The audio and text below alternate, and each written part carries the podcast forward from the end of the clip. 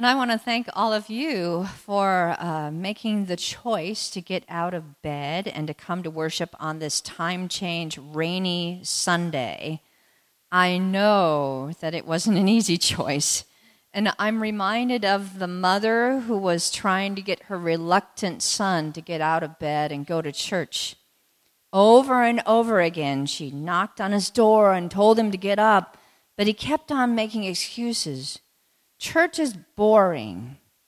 They don't like me there, and I don't like them, and I'm tired.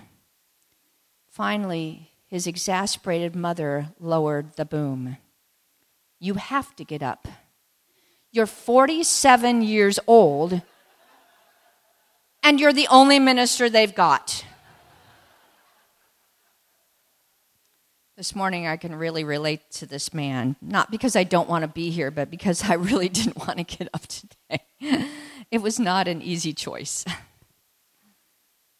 Today's scripture comes at the end of a discussion between Jesus and a Pharisee named Nicodemus, who sat on the high council in Jerusalem. Jesus has been the subject of much discussion among his colleagues, and so Nicodemus wants to learn more about him. So he makes the choice to visit Jesus and talk with him personally. If you read into chapter 3, you'll see that just Jesus tries over and over again to help Nicodemus understand what he is about, but Nicodemus remains confused. And I don't blame him. Understanding the truth about Jesus required Nicodemus to shed preconceptions and long standing beliefs and to become like a newborn child, open to new and different ideas. Finally, Jesus points Nicodemus to a story that he would have known well, but that is pretty obscure to us a story from the Old Testament book of Numbers. Here's the story Freed from Egyptian slavery, the people of Israel are on their way to the land which God had promised to their ancestors. It's a long journey, some 40 years. And they trek through wild and barren lands where there are not many resources. And as is natural for human beings, the people complain. They tell Moses that he has brought them out of Egypt to die because there is no food and water. They even tell Moses that they are sick and tired of eating manna, the food that God had provided them in response to an earlier complaint. These Israelites complain a lot. Well, this time, God doesn't respond by sending manna. This time, a weary God sends poisonous snakes. The snakes bite the people, and many of them die, and the people are filled with remorse. They beg Moses to ask God to take away the snakes. But God doesn't do that. Instead, he tells Moses to fashion a snake or a serpent out of bronze and to put it up high on a pole. Whenever a serpent or a snake bit someone, that person could look up at the bronze serpent and they would live.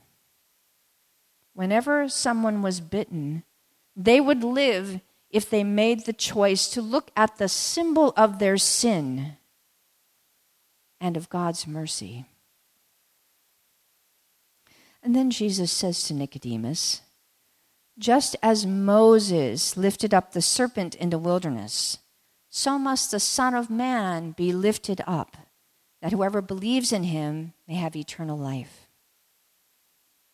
He's referring, of course, to his crucifixion which, like the bronze snake, has a double meaning. For in this gospel, when Jesus is physically lifted up on the cross, he is also metaphorically lifted up in exaltation. You see, unlike the other three gospels, John's gospel does not see the crucifixion as the moment of Jesus' humiliation and defeat. John sees it as the moment when Jesus accomplishes the purpose for which he came. And what is that purpose? The next two verses which are probably the most, the most likely verse, verses you are most likely to know out of the Bible, say it all. For God so loved the world that he sent his Son, that whoever believes in him will have eternal life. Indeed, God did not send his Son into the world to condemn the world, but in order that the world might be saved. Not to condemn, but to save. So often, the cross, like the poisonous stakes, has been seen only as God's condemnation of humankind, the punishment from which Jesus saves us. But that's not what the Gospel of John says. On, this, on the contrary, in this Gospel, to quote David Lose, the, gos, the cross, excuse me, the cross is not a mechanism that effects salvation, but the sign that reveals God's love for the wayward world most concretely. Jesus is lifted up on the cross so that everyone, indeed the whole world, might see God's love and receive salvation, the gift of eternal life. So beautiful. Which is why the next verses come as something of a shock. Those who believe in him are not condemned, but those who do not believe are condemned already because they have not believed in the name of the only Son of God. Suddenly, there is a condition to be met. Suddenly, one must believe in order to receive eternal life and even perhaps the love of God itself. Which leads me to ask what does it mean to believe? Over time, belief has come to be defined by so many churches and Christians as the affirmation of certain doctrines or theological statements about God and Jesus, the Holy Spirit, the Bible, etc.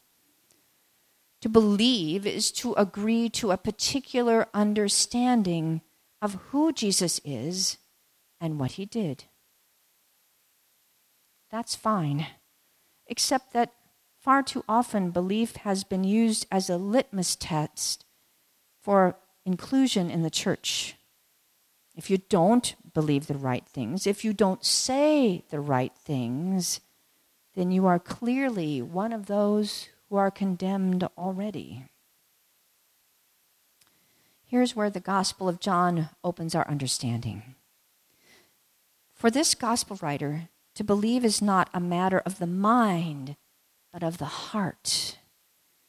It is not a choice that we make to earn God's love by saying the right things is a choice to accept a gift that God offers us the gift of a relationship of mutual love and trust through Jesus Christ and through Him with God.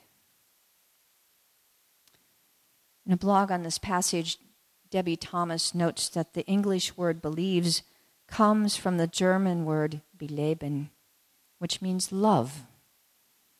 She writes, to believe is not to hold an opinion.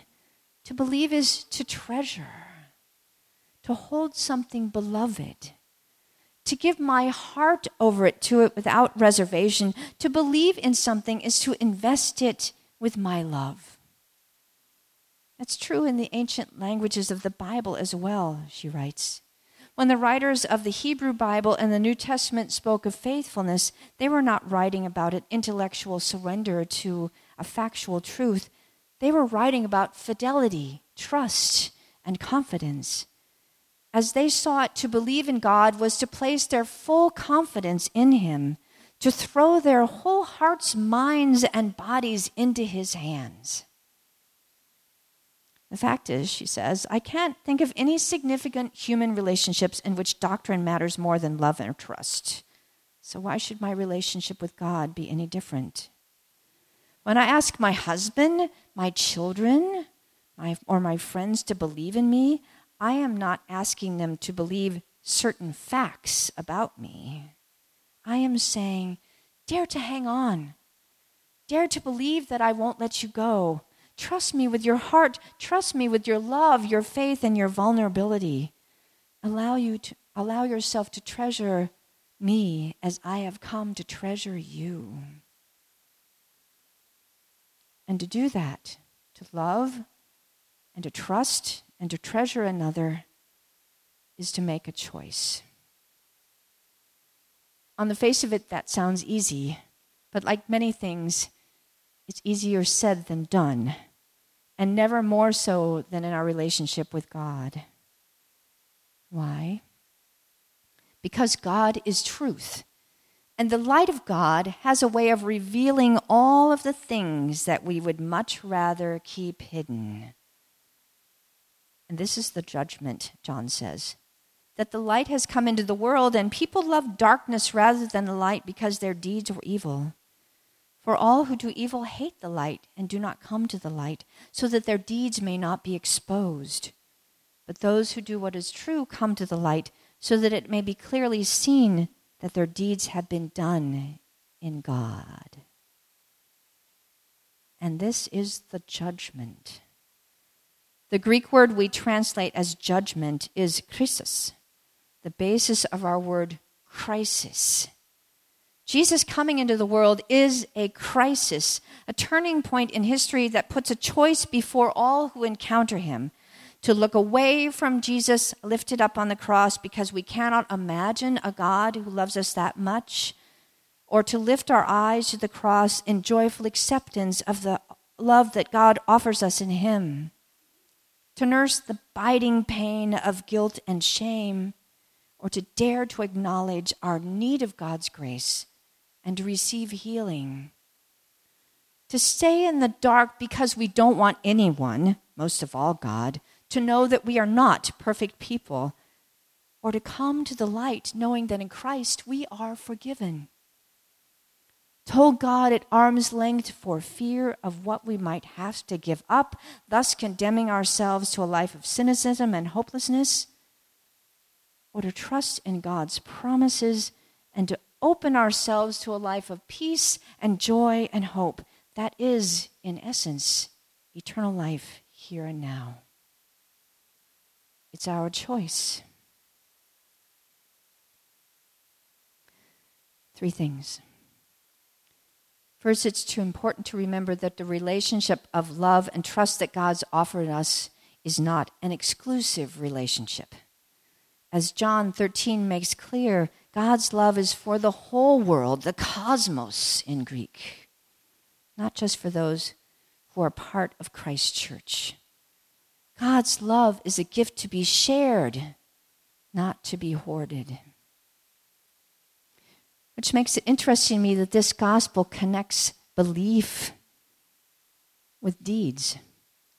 To give one's heart to God is to give one's heart to the world and the people whom God loves. Jesus made this very clear during the Last Supper when he washed his disciples' feet and instructed them to do the same for each other to believe in Him, to follow Him, to be in relationship with Him, is to share God's love by helping others as He did. Finally, I think that the choice to look at Jesus and believe, to be in relationship with Him, is a choice we make every day. Every day, in a variety of situations, God's love is offered to us and every day we have the opportunity to walk in its light or to reject it. God will not force or coerce us. It's our choice. And if we choose to turn away from that love, God will still love us. Of that, I have no doubt. But we will miss out on so much. For if we dare to look at the cross and see love reflected there and let that love permeate our lives like the light in this room that permeates our sight, we will know the truth that God indeed loved the world and loved it so much that he sent his son, his only son, that whoever believes in him will not perish, but may have eternal life.